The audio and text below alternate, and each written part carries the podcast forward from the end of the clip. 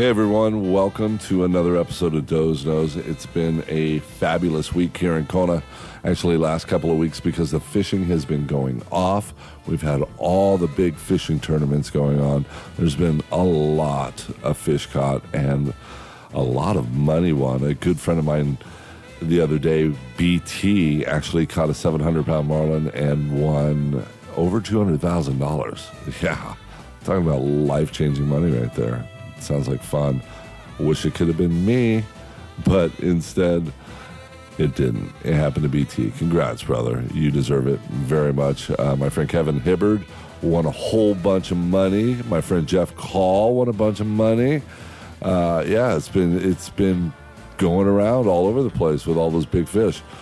Um, so this episode of the show, I am having one of my friends, uh, William Crawford. We call him BC. He is a legendary fisherman over here, and this guy's traveled the world, sailing and fishing and catching huge fish and sailing on uh, Peter Fonda's boat all over Greece and just all over the place, man. It's he's got some really really good stories and he's fun to talk to and I'm super excited to have him on the show. So let's give a big warm welcome to BC. Yeah, buddy.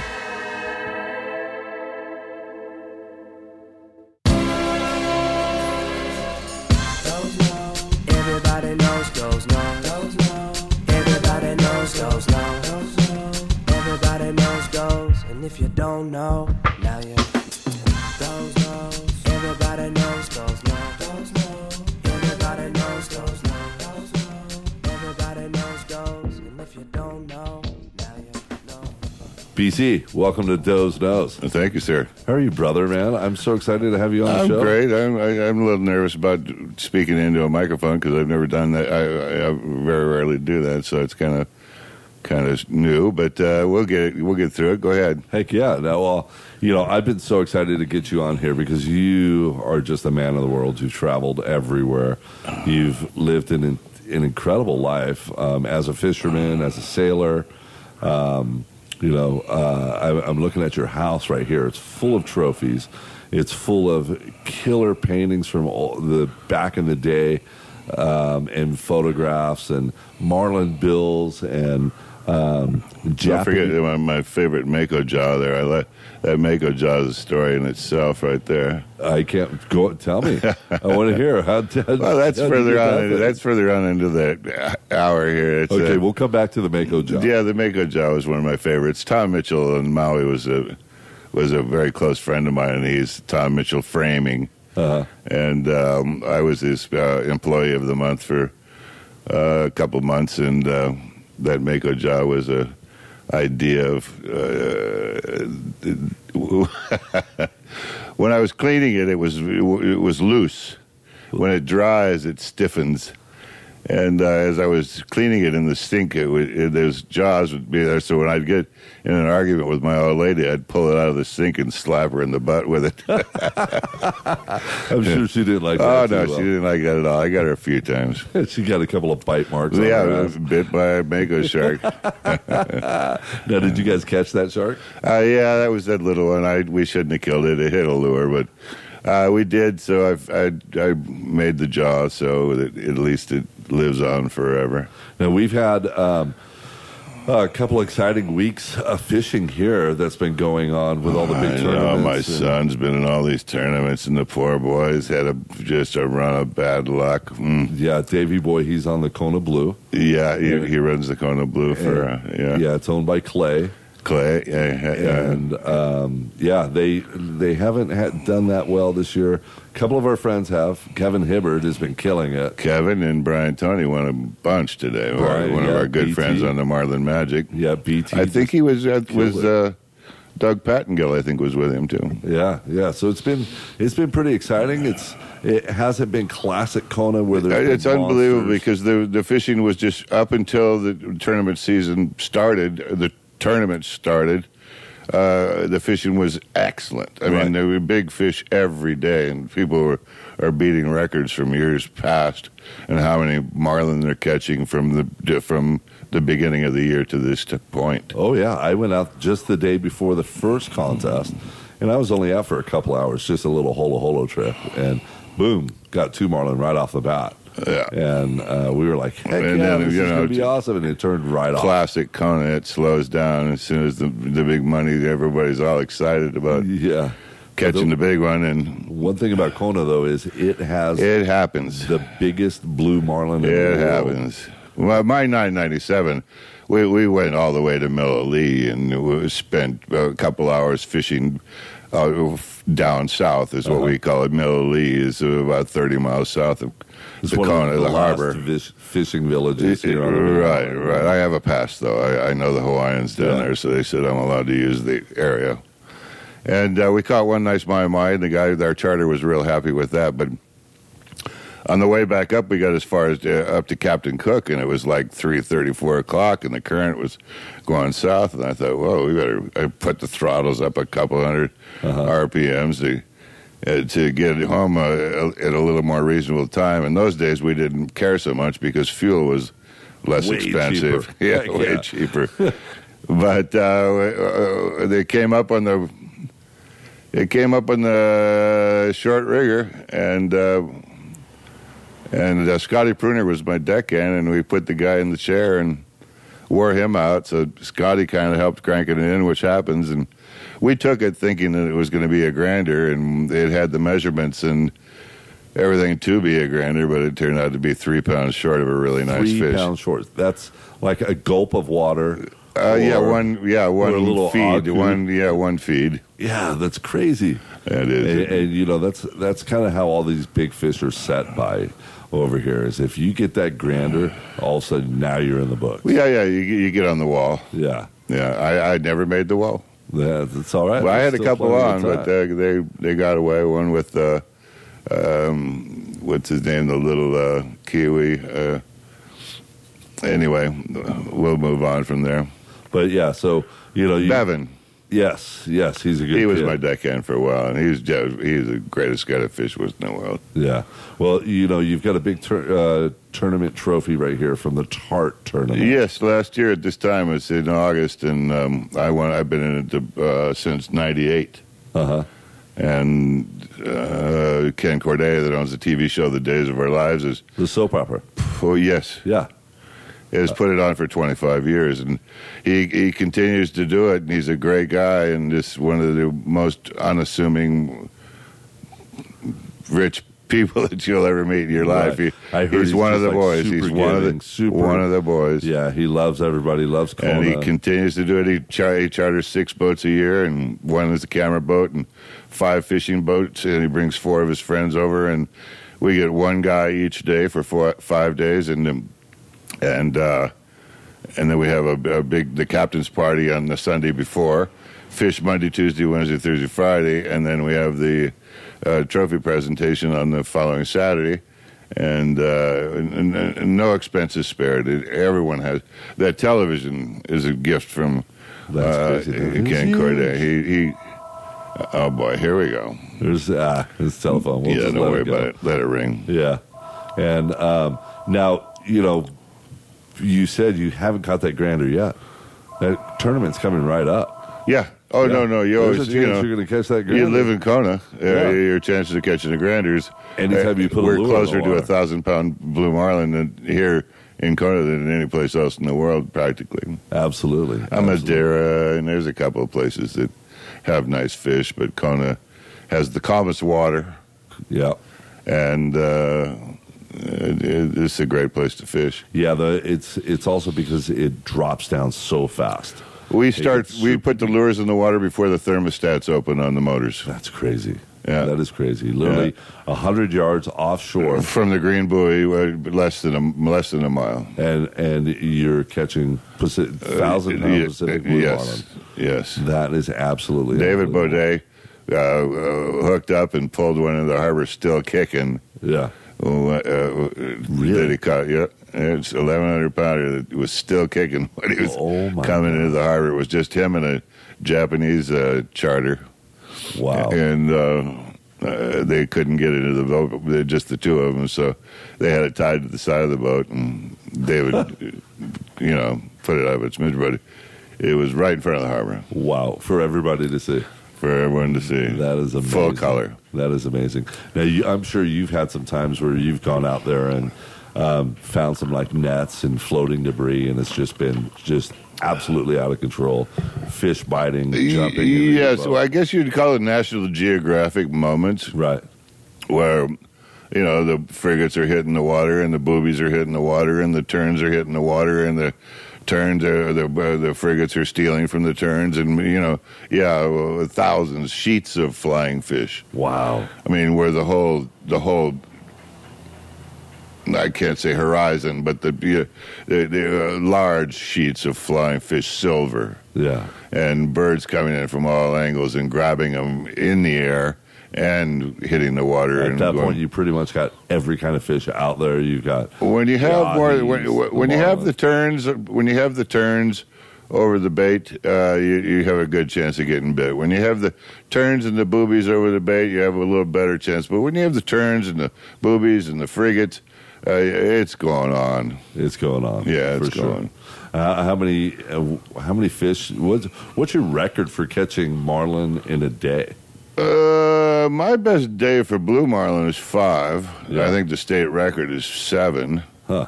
Uh, we caught on Maui one time after the um, Lahaina Jackpot tournament. Mike Durego on the the Maggie Joe went home that Sunday night after the tournament and called me up the next morning and told me about a tuna school behind Lanai. So when we were booking the charter, we had two young guys. I told him, I said, get here at you know five thirty, and we're just going to run till we find the birds. And after about an hour and forty minutes, I was going, oh hell, I hope this isn't turning out to be. A, again, that was back when fuel was a lot cheaper, Sure.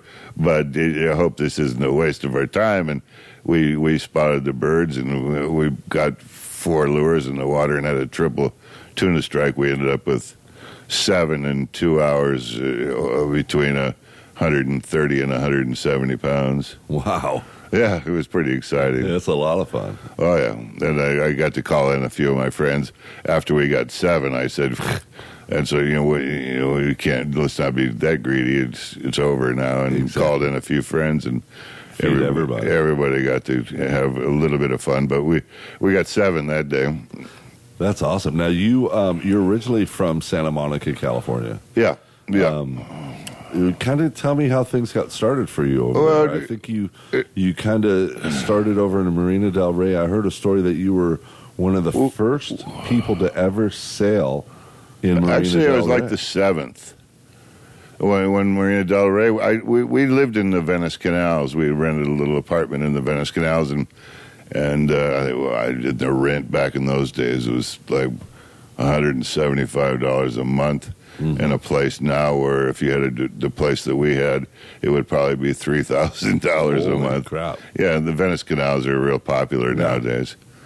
But back then, it was just a you know just to hang out, and we had this little two bedroom place that we ended up ripping the wall out, so we had one big bedroom, and you know I mean it was we change when you're young and stupid, you change everything. Uh, The, our landlord said, "Where are you going with all that wood? Where- Where's that? Oh no, no, no, don't worry about it. We tore the whole wall out and made it one big flop house."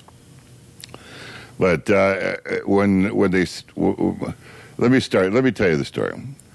When we graduated from Samo High, Santa Monica High School, Samo High, in 1964, my friend Dick Sanders went to work for the telephone company, and I went to work at Mayfair Market on Wilshire Boulevard.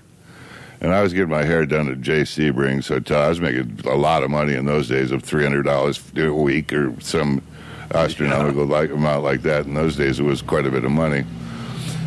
and uh, after a year of that, I got, I got into a fight with the third manager and punched him out. And I had a little, I had a little sailboat that I went, got a six pack of beer and jumped in my sailboat and I was drinking the beer, going, "Oh, my life is over. I don't have a no way to blah, blah, blah." And I got a, I got uh, my buddy that worked for, for the for the. Oh, I goofed that story up, but That's all right. So these there were these sailboats like those little Hobie cats. yeah, no, no, no. Little, you it's a flat, flat end. uh, They're called the yeah. They're they're flat on the front and flat on the back. Uh-huh. They're called sabots. Okay.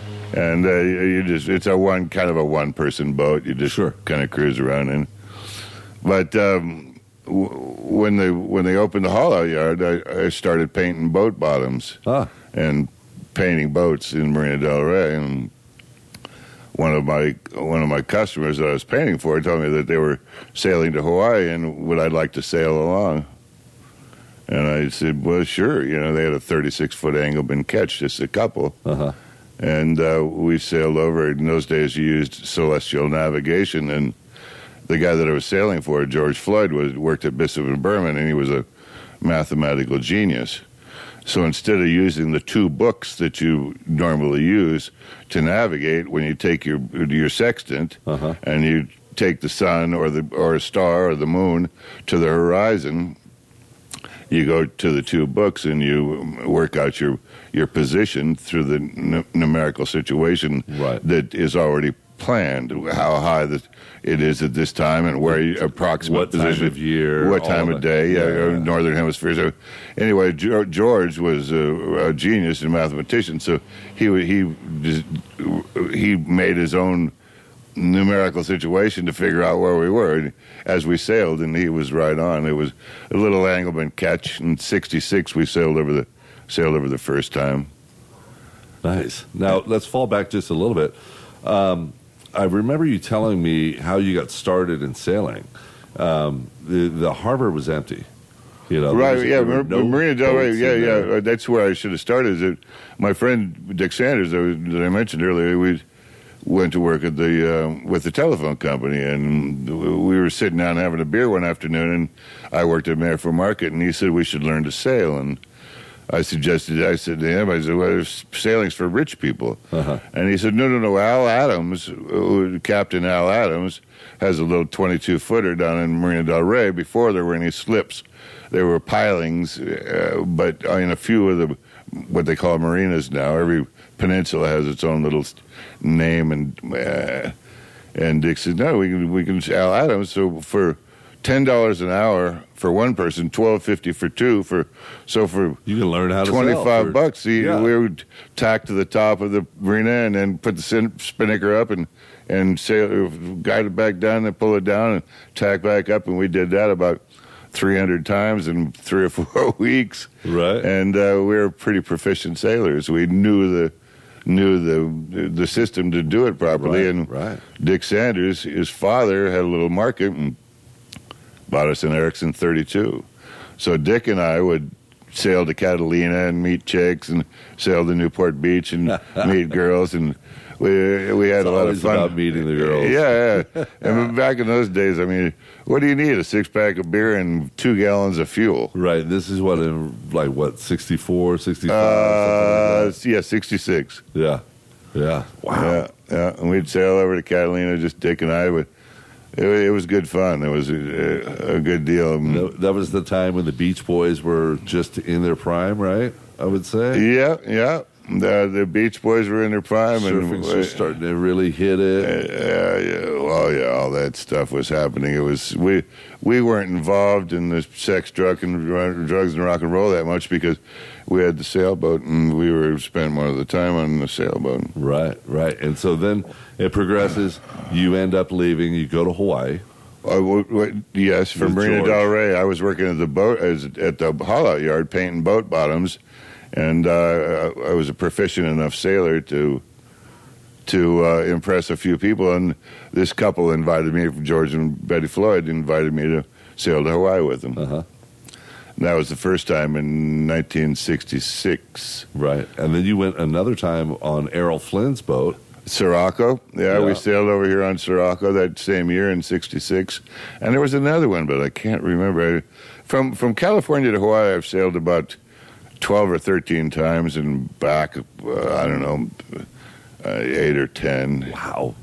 Yeah, but you know, it, we, How many days would it take you? Mm, our fastest my, our fastest trip was in the '69 Transpac race was uh, nine days and nine days and eight hours or something like that. Yeah, yeah. But now they're doing it much faster. The sleds that they're building now are Uh-huh. are big surfboards with masts on them, and they they skip across the surface with you know, you know, like a five mu- day. Oh yeah, Four no, five eight, uh, seven, eight days. Yeah, Yeah. twenty I two know some of these Matson ships, they get over here pretty fast. Yeah, but on the sailboat uh, now they're doing you know a good sailboat doing twenty five knots, but Yeah. my my best slide on a sailboat was seventeen. But And if you're working 25 knots the whole way, you're you're you're moving. you're moving and you're tired. Yeah. Well, you take enough crew. Yeah, yeah, absolutely. You guys working shifts and stuff. Single handers are crazy.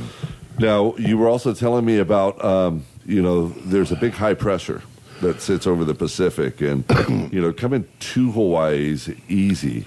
Yeah, you, yeah, it's easy to get around the bottom of the high. The high in the northern hemisphere, the high stays between Hawaii and California, and it, it, the wind goes in a clockwise direction. And the high is So you're working off the bottom of that high uh, to come here. to you come do here, and that creates our trade winds. Yes, and in order to go back, you've got to go well north to go around the top of the high. Right. So from from um, from when you're coming here, you, you travel just a few degrees uh, south of your your course. You want to stay in about the 10, 24 isobar line. Uh huh.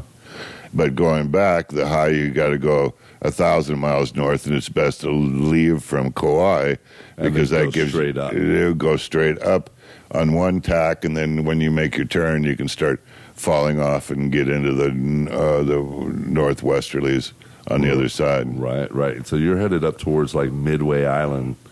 Uh, not quite that high. You're And- headed and to like like clocking like to. Oregon or something like that, Yeah, yeah. and Wow, then, you, then you then you start peeling off. Did you ever see anything cool? You know, you've crossed these oceans so many times. Oh, one one year we we were t- going back. Uh, let's see, what boat was it?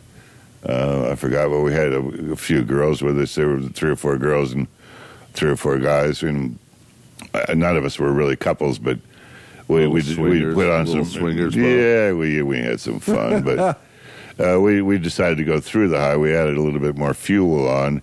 And motored right through the high, and like I told you earlier, we're we're collecting glass balls by the you know we well there were six of us or seven of us and we all had three or four or five glass balls when we got to back to California we finally had to give it up because there was just no more room and it was too dangerous to keep we had them under our mattresses and our bunks and stuff No like way. that so so they wouldn't fall and break obviously Now you've uh, traveled all over the world. You, um, you were actually um, on a boat called the Tatoosh. I you know Tom Russo was my roommate in the Venice canals, and I I we we did we sailing was our the way to make money, and what we were doing. Uh, we were repairing boats and painting boats and doing uh, sailing as the way that we started in, on the ocean, and and uh, I did an Acapulco race, and I ran into a really fun lady down there, and ended up spending another week. So when when I finally got home, my my partner, roommate, and partner Tom Russo said, "We we got to go down. You got to take you to the dock. I got this boat. I want you to see." And I said, "No, man. I just got off boats. I don't want to see a boat. I'm tired of boats." I just want to rest for a few days. Right. Yeah, after being with this You know, the really desert. Yeah, yeah. And I said, no, no, no, we got to go. I said, oh, okay. So we load into his, his Austin Healey and head down to Marina Del Rey, and we open this gate with with the key, and I said, is it that one? No. Is it was that one? No. And it was the one at the end dock, the 80 foot end dock. It was called Tatoosh, and it was Peter Fonda's ketch that he had bought just right after he got his royalties from Easy the Rider. movie Easy Rider. Yeah, yeah. Yeah, and uh, he paid a couple hundred grand for it, and in those days, you know, it, right now, today it would sell for millions, but in those days, it was a couple hundred thousand dollar boat. Now, did you sail with Peter all over the world? Uh, w- well, when when we uh, when, when Tom took me down to the boat and we were sitting on the boat, there was this old seventy year old captain that came with the boat. Uh, it was built for Hugh Pascoe, who was married to uh, Boeing's daughter. Right.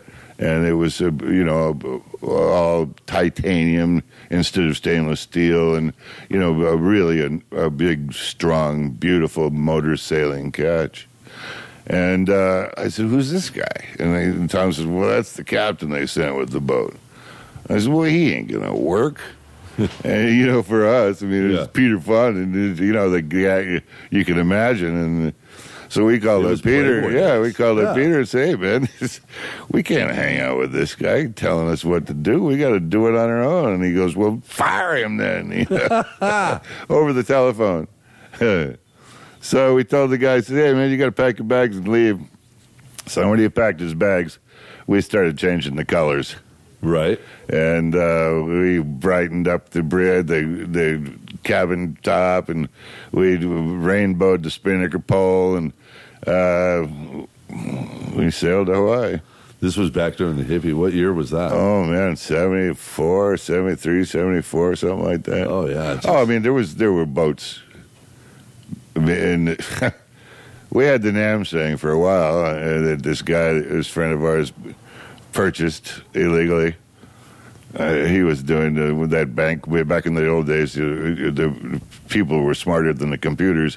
Actually, there weren't computers in those days, and he was floating checks and bought this sixty-foot boat called the Namsang, and we were sailing the thing around with no motor for six months. We were we just loved sailing. We were sailors. Right. Absolutely. Now, you guys um, went to Greece and you met a guy named Giannis? Tell Actually, actually, Peter, Peter got got got us ready. Got, told us to get ready. We are going to sail around the world on the Tatoosh, mm-hmm. and uh, that was in the like June or July of 1975. And uh, so we took off from from Hawaii and sailed to the Marquesas, and uh, spent a oh I don't know three or four weeks, uh, a month. That's five. I, I forget the exact times and dates. We'll have to go through my passport to figure it all out later for it to be accurate. But uh, we we went from Nuku'iva to Fatu'iva to you know and and had a great time in the. In the Marquesas, and then the Tuamotus. Of course, we had to stop at at uh, uh, Rangiroa, and then we went to Papeete and hung out in Papeete, and then Peter had to go home. Peter had to go home, and um, we immediately took the boat to Bora Bora Right. and anchored in front of the Bora Bora Hotel for. Quite a while. Oh, I, yeah, I, we- heard some stories You had to about. check in every three months, and I think we checked in three times. well, I heard some stories about you being Santa Claus Oh Bora yeah, Bora. yeah, yeah. Monty Brown was the manager. Monty Brown was the manager of the Bora Bora Hotel, and it was like October, Right. and he said, "Oh, you'd be a perfect Santa Claus." and you know, and I said, you sure I'll be Santa Claus. I had a big beard at the time, and Right. Monty, we were sitting there drinking. He, that was the best part was having. The, we had the Tatoosh anchored in front of the Bora Hotel, and Monty let us use the Bora Hotel, and we let him take his guests on the Tatoosh when when he Uh-huh. had good friends come in. You know. and it worked out really great. So every night there was a different dance group, uh, Tom and Ray dance group, and we, Tahitian. Yeah. Oh, it was just I, we loved it. You were all single back in the day, huh? Uh, Yeah, we were all pretty much single back, and and uh, the, you couldn't carry too many people to you know we had to we, we we traveled with nine and kept the boat with four or five, Right. and um, some we we anchored in front of the uh, hotel Bora Bora for I, I don't know. Uh, we spent some time in Huahine with Richard Shamel and uh, Moorea. We, we there's a little little bay in in Moorea where in front of the Bali Hai Hotel, and uh, me and Gail and Ike and and Richard Shamel and oh, it was Richard and uh, Craig Whitney went into um, um, what's his name? Uh, Hugh Kelly had, had started the Bali Hotels with Jay and Mac uh, McCullum, and uh, they they invited us to dinner at their house, and and they had matching houses, L-shaped houses in front of the hotel. It was yeah, yeah, sure. Yeah. So they threw Hugh, Hugh threw us the key to the to the line, the the wine locker, and said, "Here, pick a bit, pick a bottle of wine." And he was then making a spaghetti and a Caesar salad for us, and you know, us being us, we went, "Oh, this is a nice bottle," and Ike went, "This is a nice bottle," and Gail went, "Oh," we all opened up a bottle apiece. and when we sat down, we had thirty-two hundred dollars worth of wine sitting on the table in front of us. Hugh Kelly shit his pants.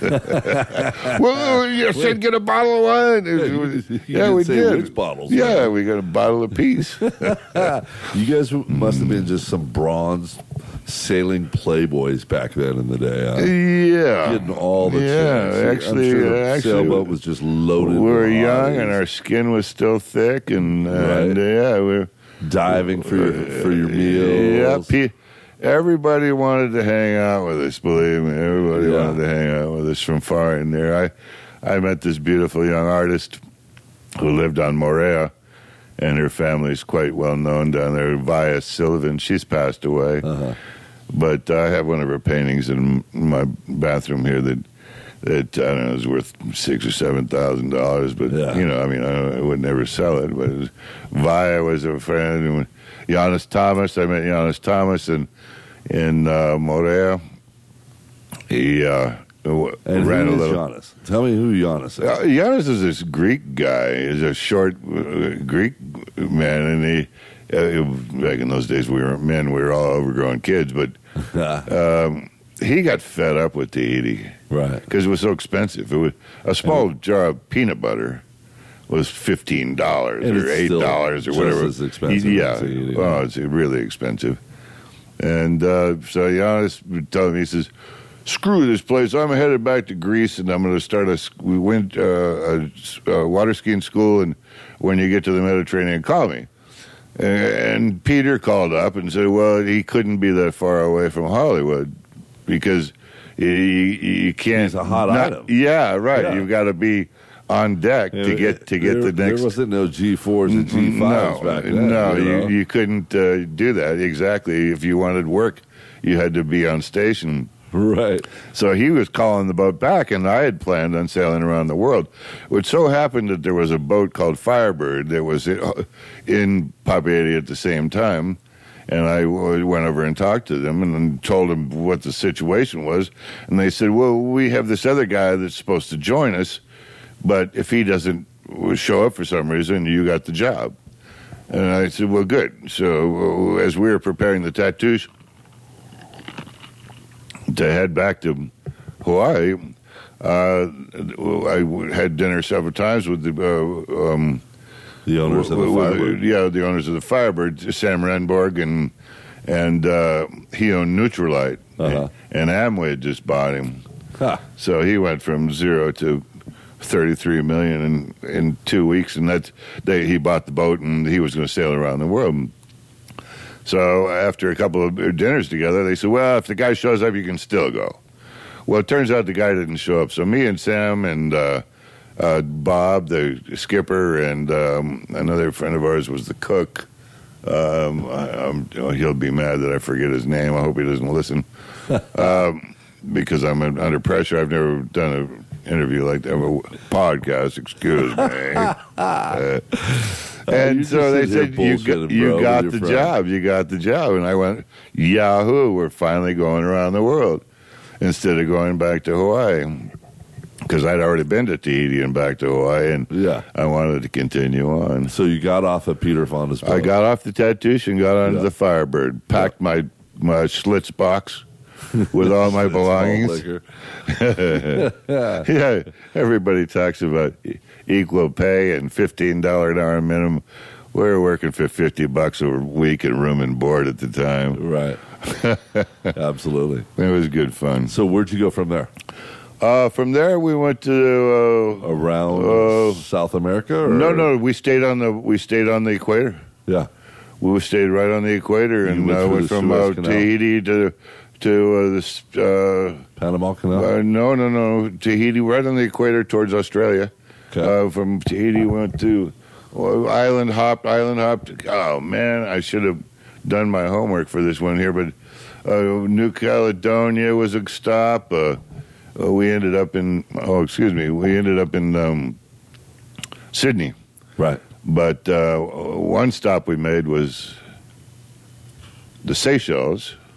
Beautiful. Were One of the most beautiful places on the planet. Unbelievable. The Seychelles were, I mean, Bora Bora is the most beautiful islands place in the world, is, in my opinion. Yeah. And I'm sure there's better, but but uh, the Seychelles were a real close second. Not Mahé, which is the main Seychelles island, but the outlining islands were Sure. really. And that's that's with a lot of these islands. You know, you look at a lot of these Pacific islands, like Fiji and stuff like that. You Oh yeah, all the little island. atolls and all the places. The right time of year, they're wonderful places to be. Right. But the wrong time of year, you can get killed. So Absolutely. you got to keep moving. That that was the skipper's job was to keep us in the safe zone a- mm-hmm. as as it went on.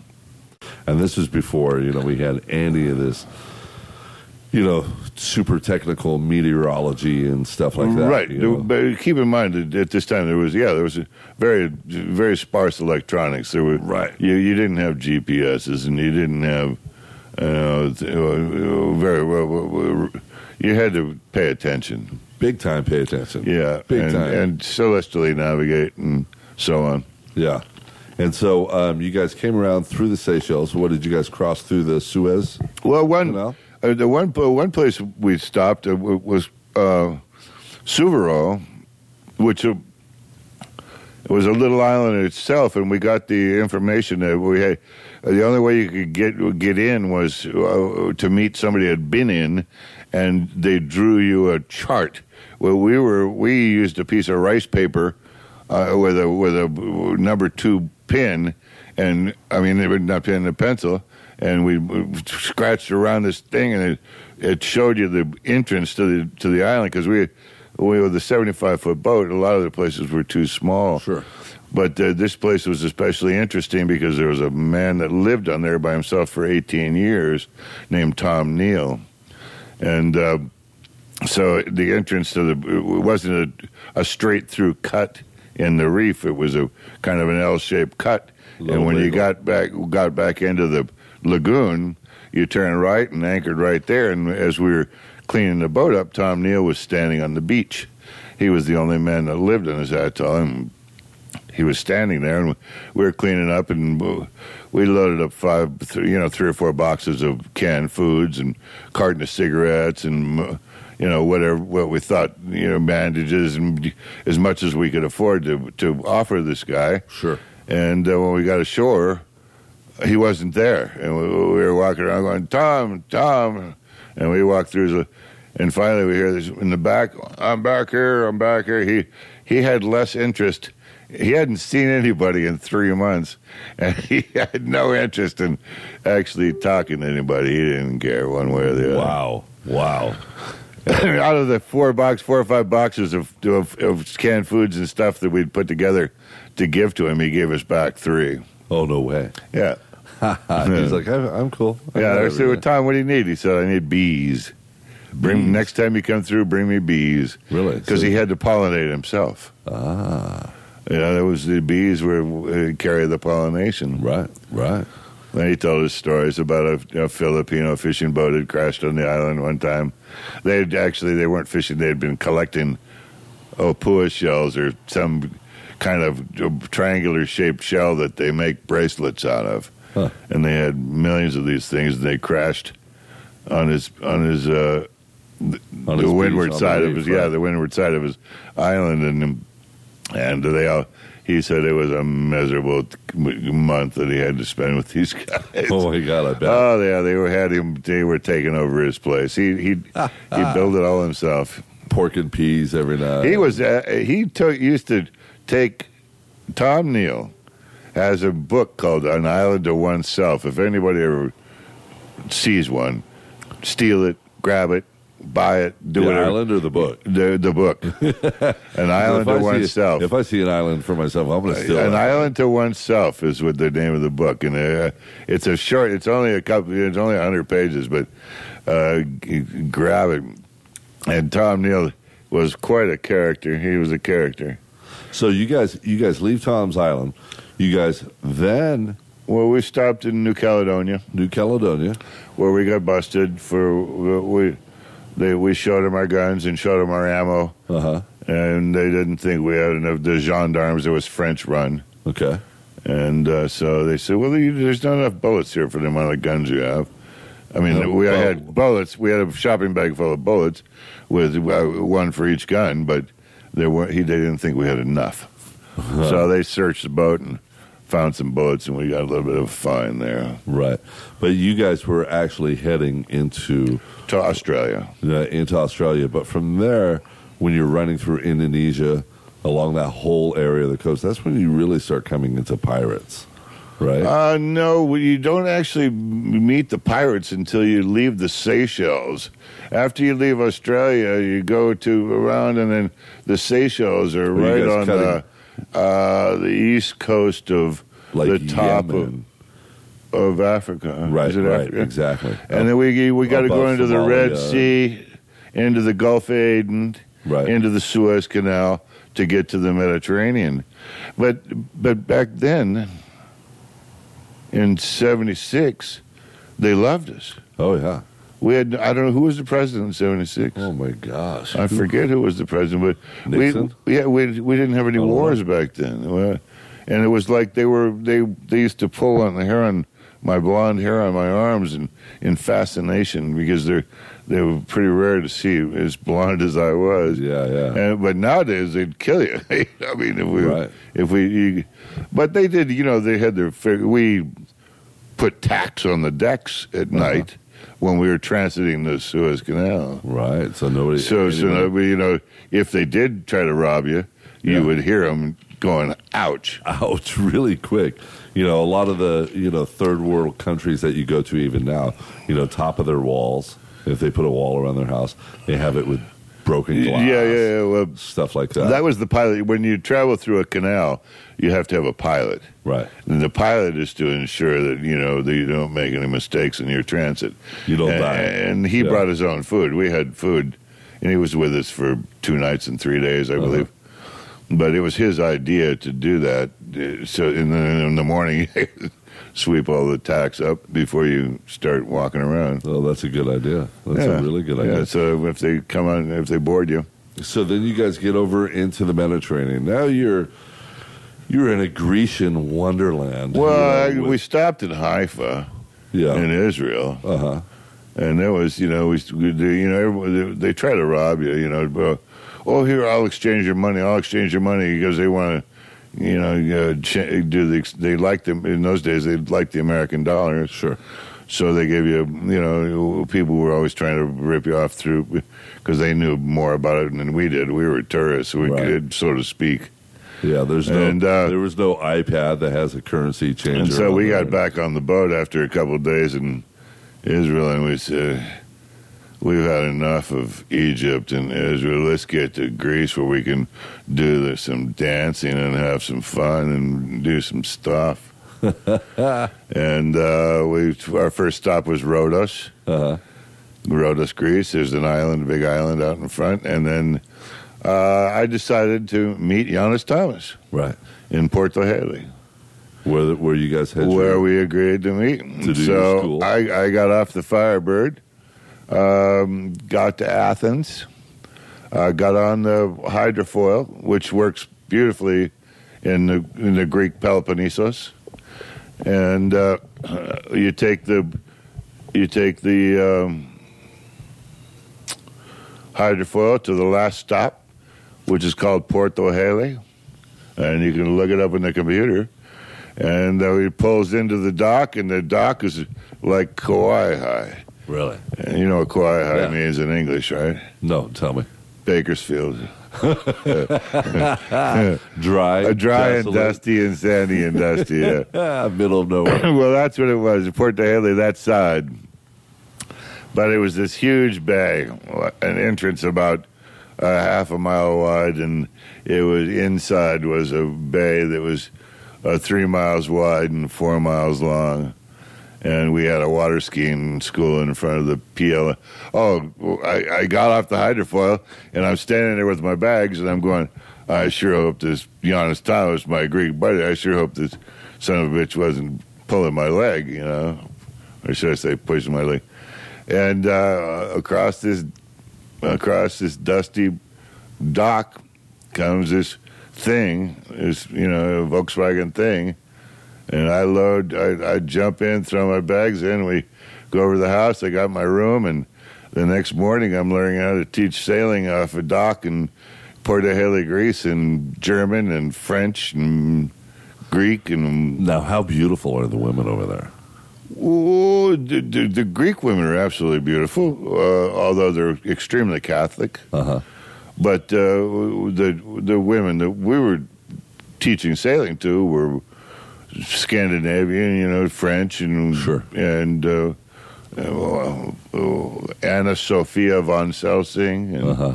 Irmtraut Gertrude Christa Kolschba. Uh huh. German and Swedish and and um, we didn't go. Without- everybody loved being topless back then, right? Uh, it, it was kind of difficult in Greece because it was it's extremely Catholic. We had a little part of the beach where the girls did uh, take their tops off, but we, we took the tops off at the appropriate times in the appropriate spots. We didn't want to piss anybody off. sure. Sure. Waiting until you got up to like France and stuff, where it's like totally Well, acceptable. and- yeah, well, France was a kind of a brief stop, but we did have some fun in France. But Greece, I did two seasons in Porto Heli, and we we uh, we had we had a great time. yeah. What My- about drugs? You We, well, you you- drugs are drugs? extremely, you know, extremely this is frowned on. You could 70s, get in a lot of right? trouble. Yeah, but you guys were in the but, 70s but Giannis told me, he said, "Here's what we're going to do. We're going to go up to this place, and we're going to plant seeds." And grow. and then when the seasons are because it's like sunrise is five thirty in the morning and sets at nine o'clock at night right, And in part of this place we were so you take you you get to work at six o'clock in the morning you work till like 11 then you take from 11 to 3 or 4 off and then you work from 4 to 8 or 9 doing these ski lessons and a ski lesson is 15 minutes and we were doing 60 a day right. we had a barefoot bar off the side of the bow, and we'd give them the the basic the beginners tips right on the dock. One Uh-huh. person would be working right on the dock and give them the beginners tips. We'd get skis on them, throw them in the water. We'd they'd hang on to the bar, and we you'd sit three feet away from them. You say, okay, bend your knees, braton du, des genoux pliés in French, and blah blah. And so, and uh, you'd have them up, and you put them on the rope in the back, take them back to the dock, and the next one, please. And by the second or third week of each season, the, there were forty-five girls sit standing on the dock, ready to go next. Ready to go. They're like, take me. I bet you Yeah. had a whole lineup in the evening. Like, We had a we had a guy. next? We had a guy. This is this is a true story. We had a guy. He came to the dock and says, "I, I want to hire you." yeah, And I said, well, "What are you talking about?" Actually, I had a couple of these, but he said, "I want to hire you. My boat's right outside Porto Heli. So you go out the entrance, turn right, and I'm down. Bring extra fuel.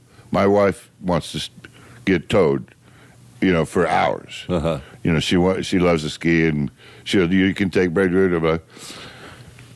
So I, I jump in the boat a little bit later than usual, about seven o'clock, eight or seven thirty. Run run around outside Porto Heli, turn right, and there's this 120 foot burger with a boom pole off the side. With uh, small sailboats, those you know the the, surfboard sailboats, not not windsurfers, but they and and ski boats, and they're skiing and they're jumping in the water, and there's a slide.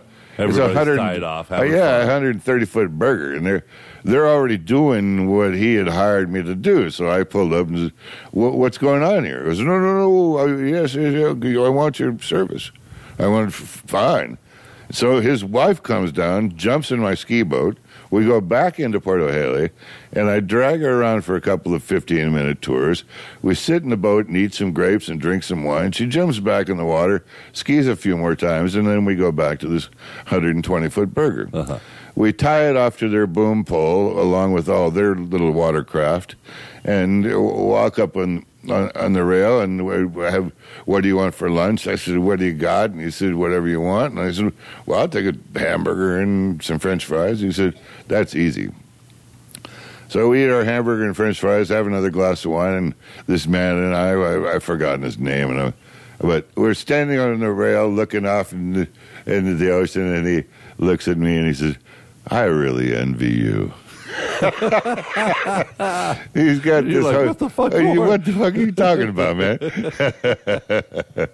I said, well, that's good. and uh, then then, uh, a couple months later, uh, we were there for, I don't know, four or five months each time. Uh, the season's uh, long. And uh, I got um, a young, young man, a young American in Greece, which is kind of unusual uh, ca comes to Porto Heli and says, I, you're, "You're the only American." I said, "I said, yeah, yeah. What's up?" And he goes, "Well, I have some people coming to Greece, and they have a house down the road here, and we'd really like it if you would be the maitre d kind of Sure. guy, you know, to to, to keep things organized between the the, the kitchen and the the tables, breakfast, lunch, and dinner." And I said, yeah, yeah, that's not, what's the problem, man? Bring your best clothes. Okay, I'll bring my best clothes. I had aloha shirts and and shorts and and they, were- I get to this place and it's in a, it's a spread. It's a, the Kaiser Mansion in in Greece, and the the kitchen is twenty feet tall, lined in stainless steel. And there was a chef and a and a another girl that was serving, and I was doing the serving. Would I, you know, I, I'd drink some ouzo and Uh-huh. I'd go out and take the, you know, we were, I was serving dinners on plates that were custom made for Henry Kaiser in 1943. Wow. Blues, burgundies, golds, all gold lined and gold leafed. Uh-huh. A, a different color plate every day for five days Wow. and uh, serving serving this. There were six of them, and they were doing a oil transaction deal. The Kaisers from the Kaiser family, Right. and uh, that was kind of exciting. Now I heard I've heard stories of you being on boats with you know I'm going to keep pressuring you on this because you know this was back in the 70s man. Everybody was smoking weed back then um, the spirit of love you know naked chicks on the boats. Well, that was you know when we had the Tatoosh, it was it was, and we stayed in Hawaii. We, we could negotiate those deals, but but when you travel internationally, you got to really be careful. Oh, that, that's what I was telling you, Giannis and I. We're watering the plants. uh-huh. Uh, three or three or four nights a week for three or four months, and finally, um, at the end of three or four months, we had these Giant six plants. six foot plants, five of them, and we you know one one day we went to water, and one of the plant branches was broken, and we thought immediately that we were busted. Oh, oh somebody's been here, you know. I mean, it was a bird that was chewing on the damn thing. Is what we finally figured out. or they were just so heavy with buds Yeah, well, yeah, it was coming to that point where when you when you see your plant finally develop into a bud situation, Right. You're well, now I know what we're talking about. You know, from the difference from leaves to actual colos. And so, uh, at the end of the summer, we were we were headed to France. We were going to uh, close, put all the ski boats away, and put the docks up in the house, and and change everything around, so get on the road. We had a little uh, Renault Five, and uh, with the foot on the pillow, the pe- pedal on the floor, the thing did about eighty kilometers. But uh, we cut the plants and took them home and trimmed them all up, and we had a, well, one of the court sandwich bags full of buds, you know. And so we were, we were headed from uh, Greece. We go to the the west west side of Greece. Excuse me, the east side of Greece, and there's a there's a ferry that takes cars and everything to Brindisi, Italy, and then from once you get to Italy, it's a drive all the way to you know the, to, all the way up. We Monaco. We did all you know when you get a. So we we put parked the car on the underbody of the ferry. And you get a room. It's like a one, like a jail cell, but it's a one person room. And uh, we wake up the next morning and have some coffee and some breakfast, and do do do. the boat's hitting the dock. You know, here we go.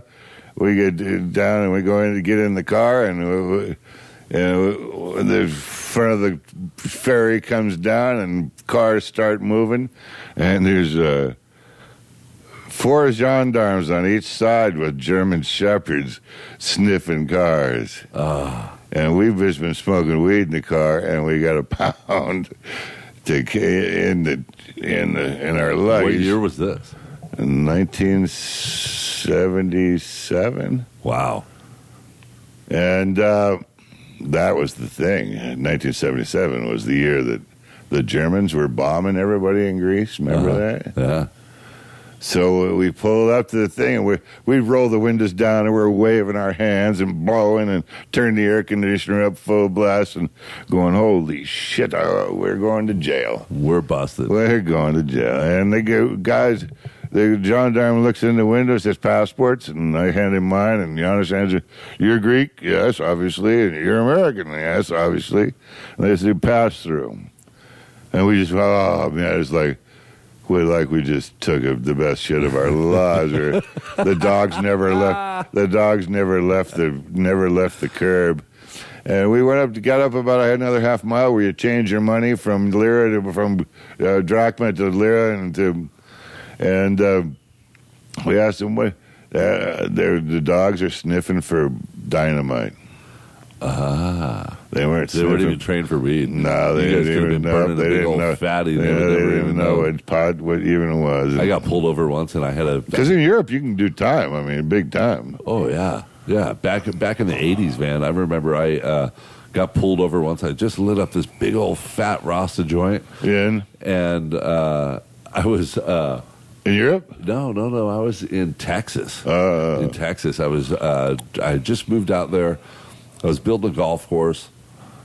It was my day off. Went out to a lake. I was going to go just chilling at a lake. I, was, I had to get in the water, right? And uh, fired up this big old fat joint. You know, I was so high. I put that thing right in the ashtray, and it was burning. And all of a sudden, the freaking boo! It got pulled over. The thing's still burning. Just oh my goodness. Oh yeah, high as a kite. And cop pulls right up to me. It looked like Cheech Chong video, pouring out the window. You know, and uh, he's like, "Hey, you know why I pulled you over? You were speeding. Um, can I see your driver li- driver's license and registration, please?" And gave it to him. Still, the whole time, joints burning. you know, um, I give him the stuff. He comes back, writes me the ticket, and as he hands me out, he's like, "Hey, you might want to put that thing out next time." You know, and I looked down, I was like, "Holy shit!" Yeah, where'd You that come from? and, but he was super cool. Let me go. And, but yeah, I know exactly what. you're Oh yeah, about. occasionally you got you got to be you got to be the uh, being smart is when the cops show up at the party. You got to walk out before they walk in. You know, Exactly. you got to get the hell out of t- Dodge. And, and uh, there's a, some somehow I've been really lucky that way. I've, I've never been really busted, and I've had plenty of opportunities. You've had some close calls. had some real close calls. Yeah, I've heard um, there's some stories going around about you with like briefcases or trash bags. Oh yeah, no, we not trash bags. We had shopping bags. But that that actually we never even uh, that that wasn't even a close call. It was a it was a well orchestrated uh, uh, motion picture. Yeah. Uh, the the guys who the guys who who, who put it together w- had, had done it once or twice, and there there were no loose ends. There were no uh, there were no uh, Well, were you guys malfunctioning. selling weed or no, no, we just delivered a little bit. just delivered some, picked Yeah, up yeah. cash, and Yeah, yeah, but you know, we needed Thai sticks were popular, and right, we had a good Thai connection. It was a family. Yeah. It wasn't a cartel, right. and uh, the family brought it to us, and uh, we did them a favor. It was we didn't arm any Cosa Nostra or any Right. bad guys. Uh, what do you call it in Thai? It would be a different name than Cosa Nostra, but. Um, But We- those were the, those were the things back in the day. where the Thai We we sailed we sailed uh, eleven thousand six hundred miles in ninety two days. Holy shit! Uh, just three of us with I don't know five or six tons. Holy but you know, I mean, uh, hey, in case anybody's listening, you know, I regret what I did in the past. You Yeah, know, that was in the past. That, that gave, yeah, that was something I did when I was stupid. I was a kid. It paid for the house away. right That's what. Hillary No, says. It's just, as long as Hillary can get away, I should be able to get away. with it. Exactly. Hillary Hillary gets away with everything. So, not BC? yeah, yeah, yeah. But no, I mean, it was like well, you know when it was over, my, our producer, our the guy who put the whole program together, uh, we got to go to the house uh, after we, and he had the, the waxed all the garage doors and all the doors in the garage so no fumes would get out. And, Uh-huh. and uh, we walked in there, and they, he had he had a room, I don't know, a thousand square foot room, just drying, full drying, and it was it was we had it all in a little sailboat. You know, they crush, they squish it all down and make it. We had into tins and then put it in burlap bags, Yeah. and uh, and then uh, Well, it's, it- it's so much different from how they do it today. then a couple weeks later, he said, "I'll meet you at Spangler's. I'll meet you at Spangler's in San Francisco." And I we drove to Spangler's, and he gave me two shopping bags full of twenties, fifties, and hundreds. Jeez. That felt good, huh? Uh, it was pretty exciting. Yeah. It was hard work, and it took a long time, and, and kind of paranoid a little bit. Couldn't really put that kind of money in the bank, huh? Uh, no, you can't. You can't use it. That's the problem. Nowadays, it's impossible to do anything illegal. I mean, Yeah. you, you, can't, they, you know, there's just too many nets out there trying to catch illegal activities. So, I mean. I wouldn't suggest anybody try it. Now, when was it that you um, finally said, "Hey, you know what? I've been doing this. I've been having fun. I'm traveling all over the world. I want to. I want to set set a place and call it home. I'm going to move to Hawaii." Well, uh, after when we left on the Tatoosh in '75, uh, Lahaina already was home somehow. Uh-huh. I, I didn't own any part of it, but Lahaina Maui was considered home, and uh, I would never go back to, you know, California again. Mhm. No offense to California; it's a beautiful state, and and the people are wonderful, but it's it's just you know o- You're an o- island boy. overpopulation is too crazy for me. I can't Yeah, handle even the traffic we have here in Kona. yeah, yeah. It's it's definitely getting. So when I when I got back from that trip that we were just talking about, uh, I, I took a little bit of money and went into a partnership with my brother, and we re- rebuilt a house in Walnut Creek and got a legitimate check out of this house for forty grand, and I had a, a wonderful Jewish realtor on Maui. Um, again, I'm on the spot here. Roger Grantham was his name. Excuse me and uh, and he was a friend of everybody in Maui, and he was a realtor. And I said, Roger, I said, we got a problem. I said, I got the I got this check for forty grand, but I haven't worked in fifteen years, so I, I don't have any W twos or any that kind of stuff that that you got to you know show Right. after your down payment. And he said, Don't worry about it. Just come to my house this afternoon. And I said, Okay.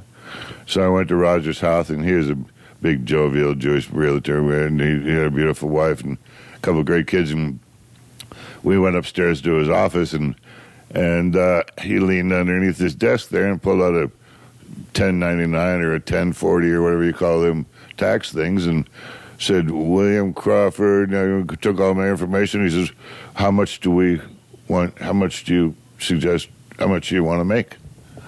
And ah, well, let's make it fifty thousand a year. I if I give the if I give a forty thousand dollar down payment and I make you know fifty thousand a year, I'll be able to make the payments. And I bought my first place in Puamana in Lahaina in the south end of Front Street.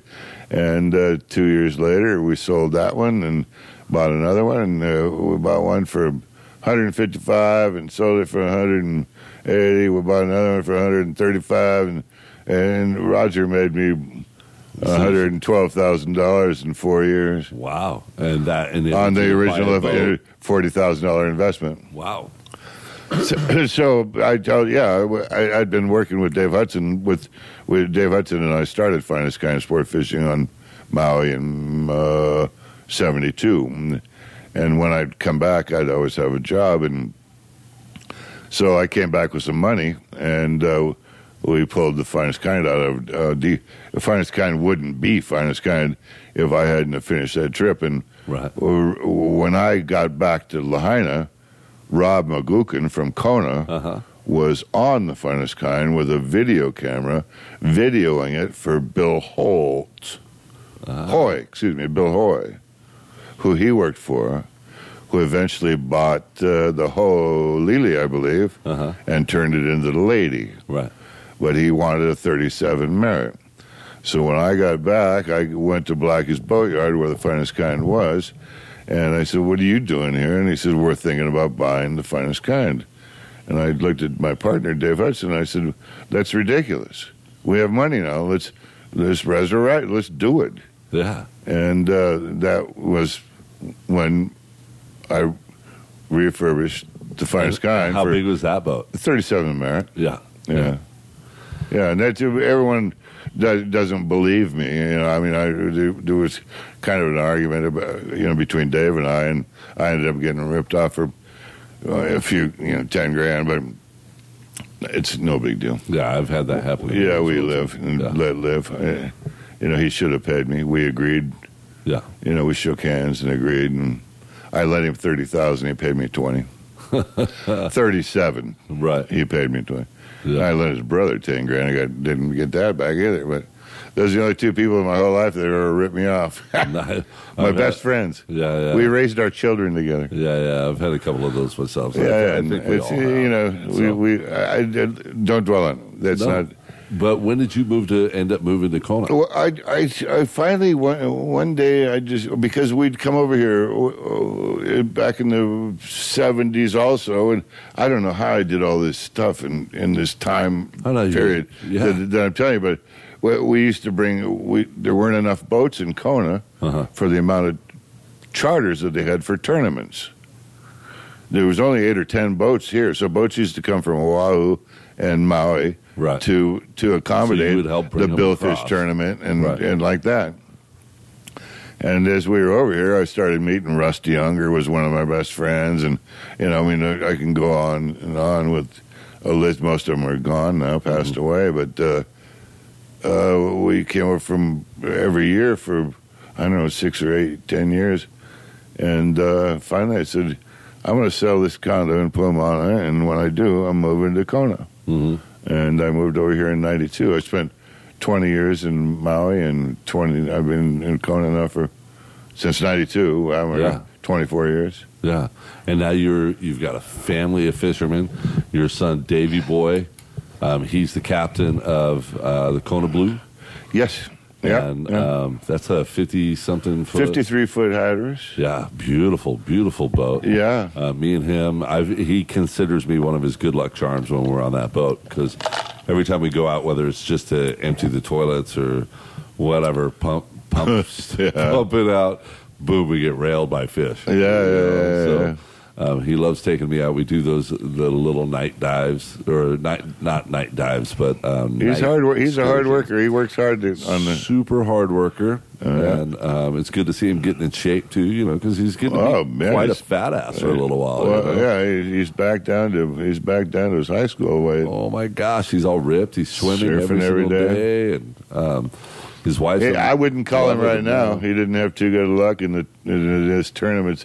This is the season, though. You know, Yeah, these tournaments that we just went by. There's four tournaments in the last three weeks, and he didn't have a real good, real good luck. So I wouldn't talk to him for a couple of days. But I pretty much see him every single day. So uh, yeah, uh, uh, now, he- how many kids do you have?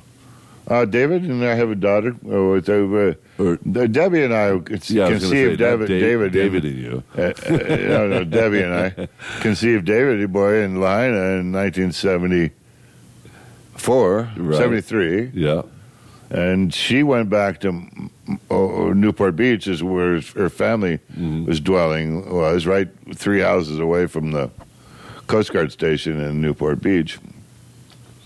They call it Orange County now, but Right. before Orange County, it was everybody say everybody wants to make sure you know before Orange County. and uh, her mom, uh, her license plate was on her Jaguar was John Wayne Tennis Club number one. No way. Yeah, so she she had David, Yeah. and she kept him till well, while I was doing all this stuff that we're talking about, Yeah. sailing around the world. And then uh, in uh, Lahaina, one of our charters said, uh, "I've got a boat that I'll donate to your business." And he brought it around to California from the East Coast, Uh-huh. and we brought it across. Damn, I can't remember the date right now because this microphone's got my mind edgy. But but a long time ago, it's in the harbor right here. Uh, it's a forty-seven foot post, and uh, What's it called? Uh, what's it called?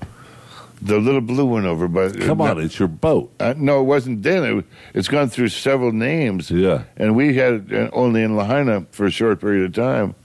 Uh, but we brought it over, we drove it over from Newport Beach in 82, I think. No. When did we drive that thing over? Anyway, the, the, we brought another, you know, that was another one of the trips across. The, the, the, we, so one of the, There's a, a lot of trips. It seems a lot of trips from California. Yeah. So anyway, you've got Davy Boy. You've got a daughter as well. Yes, and I have a granddaughter. Yes, and now you have a beautiful She's the love of granddaughter. Lily, that's running around, and Yeah, and Davy's yeah. got a son, Austin, Yes. and um, yeah, you're just you're living the life right now. You're just retired. You're chilling. You're fishing whatever tournaments that you want to fish. I'm making trinkets. I make these trinkets. Yep, you make some of the best Marlin gaffs. bills and gaffs and canes and clubs. I know and- you're gonna have to make something for Doe's nose now. I might need one of those clubs so I can beat all the chicks off with. You know, I'm having a big problem right now. You know, everybody really? wants Too a many? piece of me. Oh yeah, Too many. Oh my gosh! You know, this is uh, this w- is what happens when you get I know every time I see a photograph of you on one of the exotic islands, you're always l- yucking it up with the big time surfer boys and the good looking oh, girls. Oh, good-looking girls! They follow me everywhere. I can't help it. You know, I'm so when these when they when they when myself. when the boys put on these come to Fiji with us, you're the guy that does all their leg work, huh? I do all the legwork exactly. Oh, beautiful. So we're, we're doing it again this uh, year. We go in uh, October, end of October through middle of November. to what's the new? Tavarua, Oh, Tavarua, yeah, yeah. And Yeah, Um, I think uh, Shano's uh, advertising that right now. I believe. yeah, yeah, and then um, we're also. Uh, I'm actually going to the Tuamotus in Tahiti next month. Oh, they're so those Yeah. atolls are so beautiful. I'm going to be sailing over there, Ah. and working on a movie, and um, yeah, super, super every time you, every time you do, people talk about sharks this and sharks that.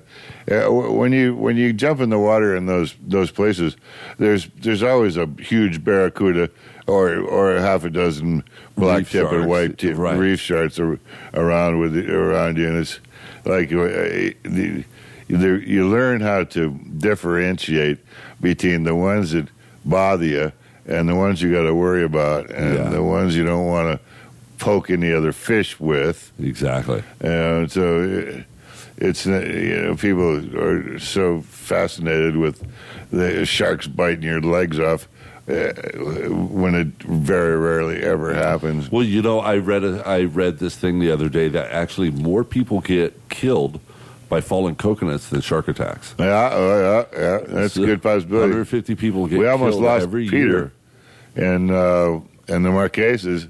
We were all standing around after a three-hour hike, and I have a photograph of us. We're all sweaty and crazy, and we were standing there just talking, having a sip of water, and a coconut missed him by two feet.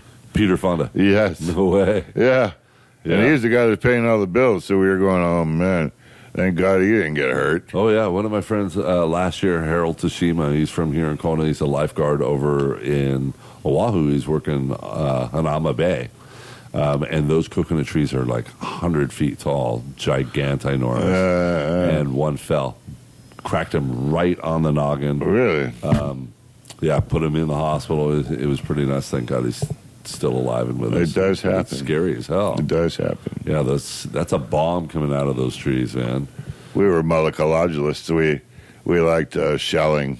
Yeah. So the the owner, the Sam Rehnborg, the owner of the Firebird, and, and I, he owns Nutrilite, and uh, it's a subsidiary of Amway. Uh-huh. I, I think we already discussed that. And then, uh, he we love to dive and collect shells, and it, you know shells are uh, the majority of them are nocturnal. Uh-huh. So we would go nighttime diving quite a bit, and obviously around dinner. I, I've been an alcoholic for my whole life, so I, I, we'd jump in the water, and I'd be a little bit intoxicated on it from time to time. And you'd always you'd be looking back at your ass to make sure that you weren't going to get coming, bit right. by something. you go you go down, you get into a little ledge, and you look around this caverns, and you put, po- poke your flashlight in the back of a hole, and there'd be a 400 pound Napoleon fish sleeping in the back of the oh, hole. no way. Oh yeah, the scale's bigger than your fist. Oh yeah. Yeah, they're they're absolutely beautiful. They're beautiful. Wow. Wow. That's why now people are killing them. You know, for I don't know. I guess I hope they're photos. I hope they're good eating. Yeah, I really hope they're good eating. Yeah, see a lot of 'cause, uh, you know, but you know, it, yeah, some of those fish, you know, you can shoot them when they're when you they're not moving. That should be illegal. yeah, hundred percent. Sleeping fish. Uh, you know, uh, how they when they when they developed the shotgun, uh, they made a rule that you weren't allowed to shoot a sitting duck. Uh huh. Right. That's where sitting ducks came from. Right. They developed the shotgun, and you they made a law that says you can't shoot a city. They got to be flying before you can shoot Absolutely. them. That's why you use the dog. Yeah. Well, duck soup is what you did with the evidence. yeah. Hell yeah. Hell That's, yeah. you know, there you go. Now this has been a pretty good podcast. Every time they make a law, there's a way around it. right? I'm super stoked. Uh, you know, I love hearing all these stories and stuff. And um, you know, one of the things that I ask people in this podcast, and especially you, you know, you've traveled all over the world. You've been sailing all over the world. Um, I always ask people, you know, do they believe in spirits? Do they believe in aliens, life on other planets? Have they ever experienced, you know, something that's supernatural? while they've you know in, at any point in their life. Now, you like I said, you've traveled all over the world. You've been in the middle of the ocean for many many times. Have you ever experienced anything that is just absolutely crazy? That is like you can't even you can't even comprehend. You know, you, you can't explain Uh, something flying in the middle of the night, something coming out of the water. You, you, you know, I I truly believe that uh, you know uh, in a, every that, that in, the last thing in every atheist's mind is going to be God. hmm The last thought in his mind Right. is going to be if there is a God. If there is a yeah, God, help help me me through this thing. and and I have done a couple things, made a couple of jumps that that I couldn't have done on my own. You know, from Uh-huh. you know uh, that were mandatory. Uh, I had a, a ship bearing down on us in front of Singapore, and there were four of us, five of us on the on the boat, and uh, we we were all asleep except for one girl at the helm. And in front of Singapore, they they do circles uh, till Till sunlight where they can unload the, the tankers or or or the or the container ships, not containers, but uh, cargo or or oil. And we we were all down, and one of the girls on the helm started screaming. She saw the Container the, ship the container ship go go the tanker go by, and then it circled around, and she looked behind us, and it was right there, just right Bearing there, yeah. bearing down on the boat that we were on. And as we all came up on deck, I, I looked at the boat, and we, we were sailing, and we had the boom vanged out. It's when it's tied to the bow, so Uh-huh. it didn't slap around and make a commotion. And I, I looked at one of the deckhands, and I said, "If you don't get to the bow and unvang the sail, so we can pull it in, because it was a the motor was on a." was a, one of those ones where you got to pull the Right. The- The pulsar. Well, yeah, Like a lawnmower. no, the, you got to what's a glow plug? Right. You got to heat up the glow plug before the engine will start. Gotcha. and the guy was too impatient, and everybody was freaking. And I looked my buddy straight in the eye and said, "You got to If you don't do that, we're all going to die." And he ran up and unvanged it. I pulled the main end.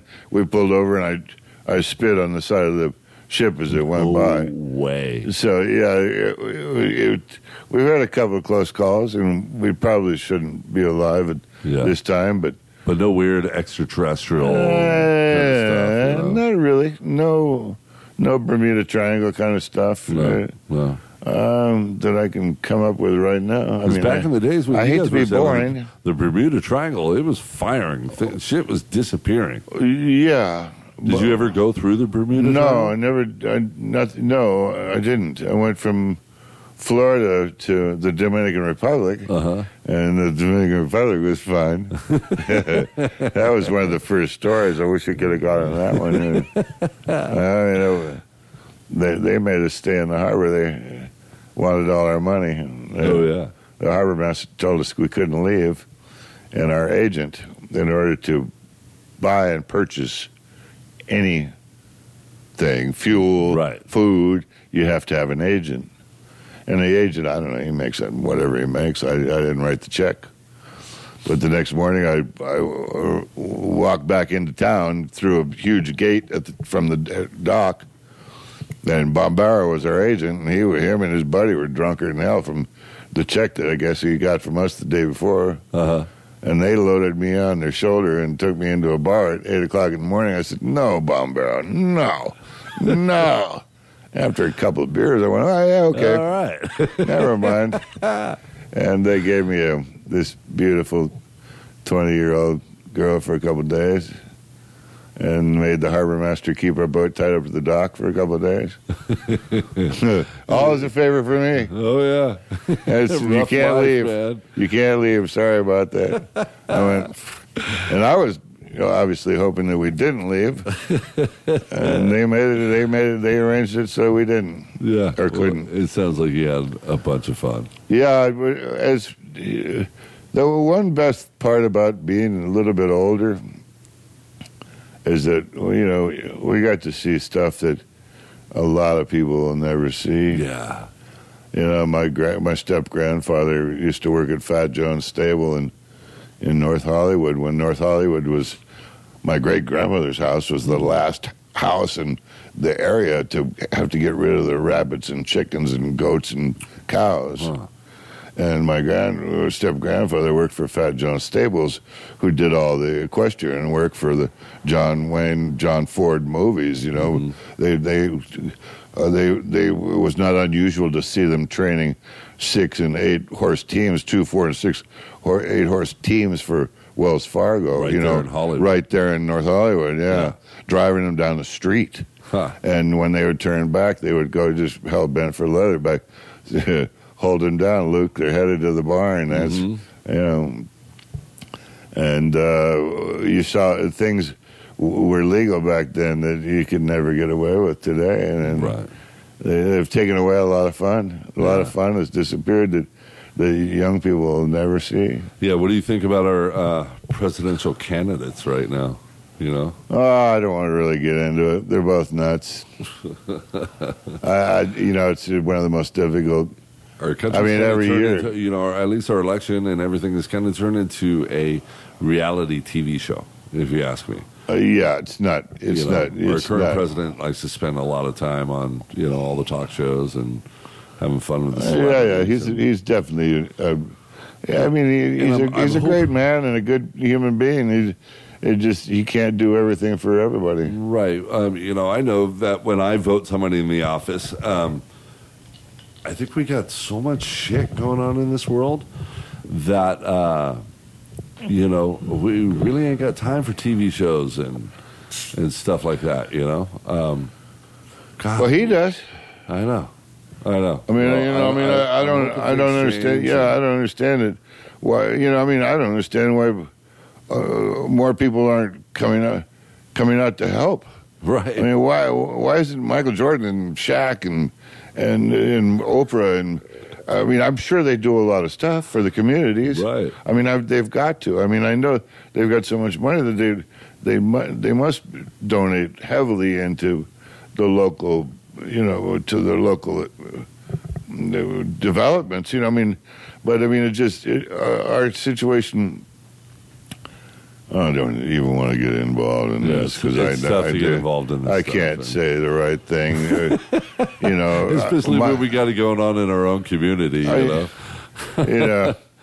But yeah, you know the the blacks don't understand the whites, and the and the and the whites don't understand the blacks.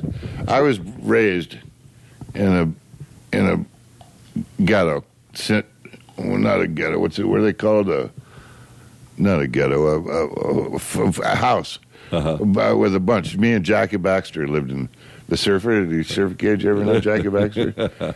he was he was one of the best. and we had a garage down the down a ways away. A buddy of mine opened up his two car garage and put cushions all the way around it for all the transient surfers from Hawaii.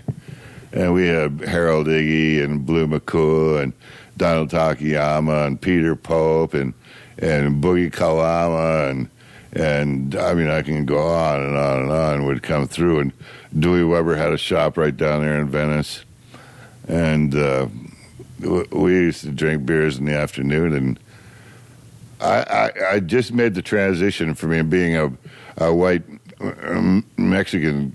I'd lived in a Mexican community before we moved to this, and I used to iron my Levi's and Uh-huh. wear. We'd polish our French toed shoes or whatever the hell they were called, the black shoes with the square square tips on them, and Uh-huh.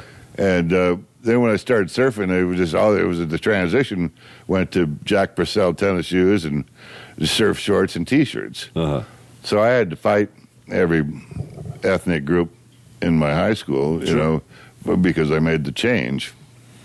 And um, one day I was walking home with, with my girlfriend, and she was she was the doll of the town, and I had her books in my hand. And I we came around the corner, and all the vatos and the boys were there, and I could tell immediately it was me that they were waiting for, and they beat the crap out of me.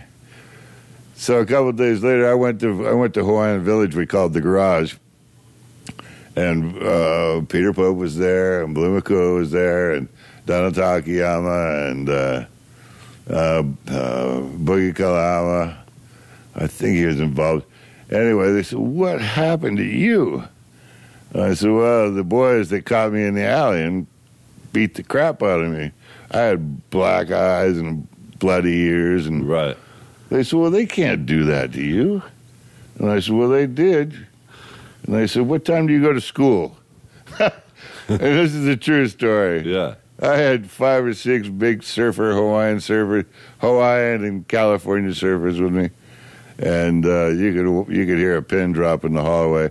Finally, the pin the the principal of the school came out and said, "You guys can't do this. You got to get out of here." Right. But it let everybody know not to Mess with you. mess with me anymore. That's cool. That's was cool. a great story. As a matter of fact, I'm still friends with Peter Pope. Is lives over in Kauai, and he's we're back together as friends through via Facebook. Yeah. Well, it's starting to get dark over here, and um, I'm having a hard time seeing your face, so we're going to kind of wrap this thing up. Well, I certainly hope that I haven't been a flop. No, you are absolutely wonderful. Well, You know, know, the- it pisses me off when when when someone gets behind a microphone and looks stupid. So uh, you know, well, that's the one thing is you cannot look stupid behind a microphone. that's true. Uh, take some it- pictures of my shit. But uh, BC, dude, it's it's awesome having you on here. I'm loving all the stories. Well, I'm stoked that you were interested in uh, getting me on your podcast. oh, uh, dude, too. I've been s- super stoked to get you on this podcast, and um, you know, I'm excited to hear how you do in the Tart tournament that's coming up here soon. Yeah, we'll have to do this again because uh, you know if we get if we could get like get maybe my our buddy mutual friend Kevin or my son. Kevin and Davey Yeah, Boy on dude, here, a couple Marlon of us, Parker, and a bunch we, of us. yeah, we could we could raise the roof a little bit. Absolutely, absolutely. I'm 100 percent for that. Okay. And, oh, uh, actually, we should probably get Brian Tony in the next few days. He just won a couple of hundred He grand. just won a couple of hundred thousand oh dollars. In a fishing tournament here in a Corona. fishing tournament. And a lot of the people they don't realize that you know this is high stakes, high big money game. Yeah. You know, Yeah. Some of these tournaments are over a million dollars. Yeah. in winnings. Well, And, the, the uh, Kona, the, the, the Kona in in the last few years, Jody Bright is the our tournament director. There's Yes. another, there's another guy that's coming in and doing a tournament, and and Jody's Jody's uh, he, he's been doing it since 1986, I believe. Yeah, And I, I was, I've been an original participant in the Tropidilla production uh, tournaments since '86, Mm-hmm. and uh, he, he's one of the guys that he's. Ne- we we did a tournament one time, and they said, "Well, you better get to the bank first thing Monday morning because there isn't going to be enough money to to satisfy Right. all the checks." But Jody's made good on every every check that he's ever written yeah. which makes him the best tournament director in the state in you know In sport fishing, well yeah in Yeah. Hawaiian sport fishing that's, that's huge. a couple That's huge. others that are really big That's huge. Well, he let me jump on the mic the other night, and um, you know, just kind of MC for a little bit. So it was actually kind of fun, and people were all stoked. They're like, "Does we need to get you back up there every time, man?" Like, yeah, well, it's fun when you're getting a bite here and a bite there and a bite here and a bite there. Yeah. But when we have a bite in Kona and it's going off, It's going y- off. You, got you got some paperwork to do. There's a lot of 10, 22 hook up, 10, 35 uh, tag, you know. There's a lot of stuff that goes on. Phil Parker was one of the best, and now it's um, Rob uh, Englehart yeah, is uh, carries on like uh, like is Phil Parker's one of the Parker family's been involved in Kona fishing yeah, absolutely. for well, the Parkers since the beginning. huge. Yeah. absolutely huge.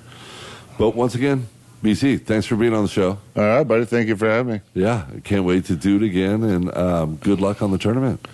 Uh, yeah. Uh, you, uh, do we have uh, shows coming up? They don't, I don't know if they show all over, but Pacific Pacific Blues. uh, Pacific Blues Sport Fishing. If, Yeah, any- and if that's anybody on, sees them. What NBC? Uh, ABC? uh, and over here it's KITV channel five, but yeah, that's. I don't know. uh, I think Once that's their ABC. shows are That's done, ABC.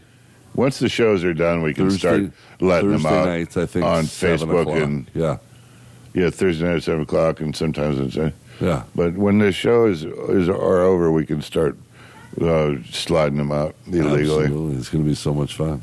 Okay, buddy. Cool, brother. Well, um, thanks everyone for tuning in. Until the next time, uh, hui ho. Thanks, BC. You bet. BC, thanks for being on the show, bro. That was awesome. You're awesome. And, uh, you know, thank you everyone for tuning in and listening. And this show cannot happen without you guys, and it can't happen without our sponsors. So let's get right to it. You know, GoPro, those little tiny cameras that you guys put on your heads, those really cool little things that film everything that you do. Well, GoPro has been transforming the way people visually capture and share their lives.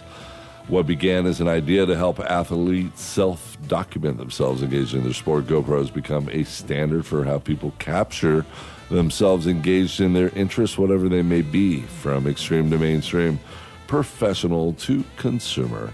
GoPro enables the world to capture and share its passion in the form of immersive and engaging content. For more info, go to GoPro.com, connect on YouTube, Twitter, Facebook, Pinterest, Instagram, and LinkedIn. Um, Hurley Clothing. You guys all know these guys have the best board shorts on the planet. Bob Hurley's a good friend of mine.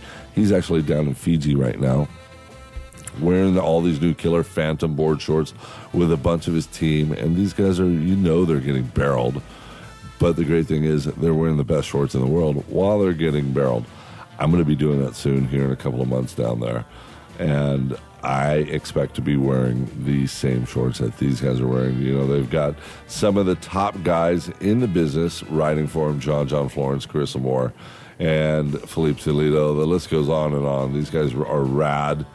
Um, Hurley is the brand of now and tomorrow for surfers and anyone else interested in getting in the water. Go check them out at hurley.com. Um, original Nutritionals. These guys aren't your regular meathead supplement brand. It's just pure basic and essential food and supplements to support what they call a clean athlete lifestyle. My buddy Logan founded the company with a food first approach, working with average men and women like you and I to the best action sports stars and team sport athletes in the world. These guys know how to do it right. Head over to originalnutritionals.com and grab what you need. For listening, all you got to do is enter in promo code DOZEKNOWS at checkout and get 15% off. You know, this stuff's good, man. I've been using the fish oil every day. My joints are feeling really loose and limber. I'm out there surfing and, and moving around. I hiking the lava flows and fishing. Highly, highly, highly suggest go to originalnutritionals.com and grab some of this stuff. You're going to love it. You're going to thank me. 50% off. Doze Knows. Also, go down to Deuce Gym in Venice Beach, where you're going to see Logan down there as well.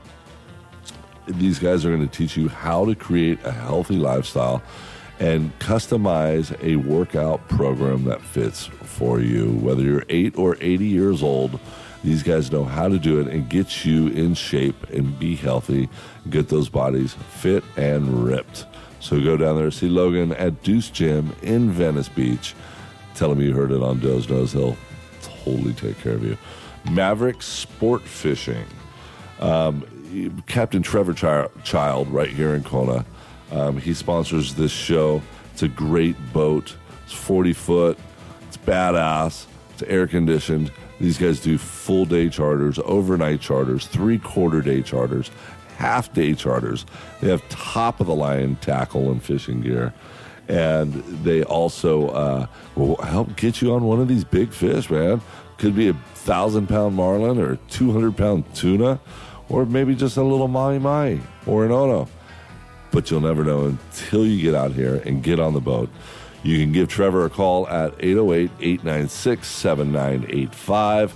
Check him out at mavericksportfishingkona.com or you can find him on Instagram and Facebook at Maverick Sport Fishing. Um, you guys all know I'm a big fan of the ocean, and that's why the Big Island is my home because of its amazing waters. So if you ever plan on coming over into my backyard and spend some time, go see the boys at Kona Boys. These guys have been serving up gear for island life and aloha since 1996. They're the one stop shop for ocean fun. They operate a legit selection of local style activities, including historical va'a rides that's the Hawaiian outrigger canoe. Um, paddleboard tours and lessons, and they're one of the only companies permitted to do kayak tours in Kealakekua Bay. So if you need rentals for boards, bikes, boogies, or other beach goodies, go to Kona Boys. Um, go talk to our boys Frank and Rock. Tell them you heard it on Doze Knows, and you'll get 15% off. Whether you're at the Beach Shack down at the King Kamehameha Beach Hotel, or you're at their main store in Captain Cook, or you can go see them at konaboys.com and punch in promo code Doze Knows, get 15% off. Yeah, you can't beat that. These guys have some really, really high quality clothes and gear. You're going to love them. Just like I love you. So, once again, thanks for tuning into the show. You guys can always check me out at uh, Dozer Dave Barnett on Facebook, Dozer Dave on Instagram. What is it? Dozer Dave Knows on, uh, what is it? What is that? Twitter, the bird thing. Yeah, Twitter. And then you can also go to my website at www.dozeknows.com and see all kinds of cool bios on each and every one of the guests. And all you can also click and hear their their podcast right there. So thank you again everyone for tuning in. I look forward to talking to you guys next week. I've got a really great guest next week. You guys are going to love him. Special surprise. Can't wait, but I'll tell you next week. All right, until then, a hui ho.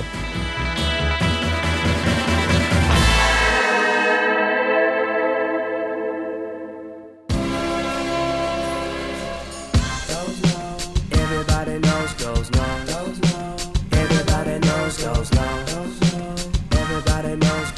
And if you don't know, now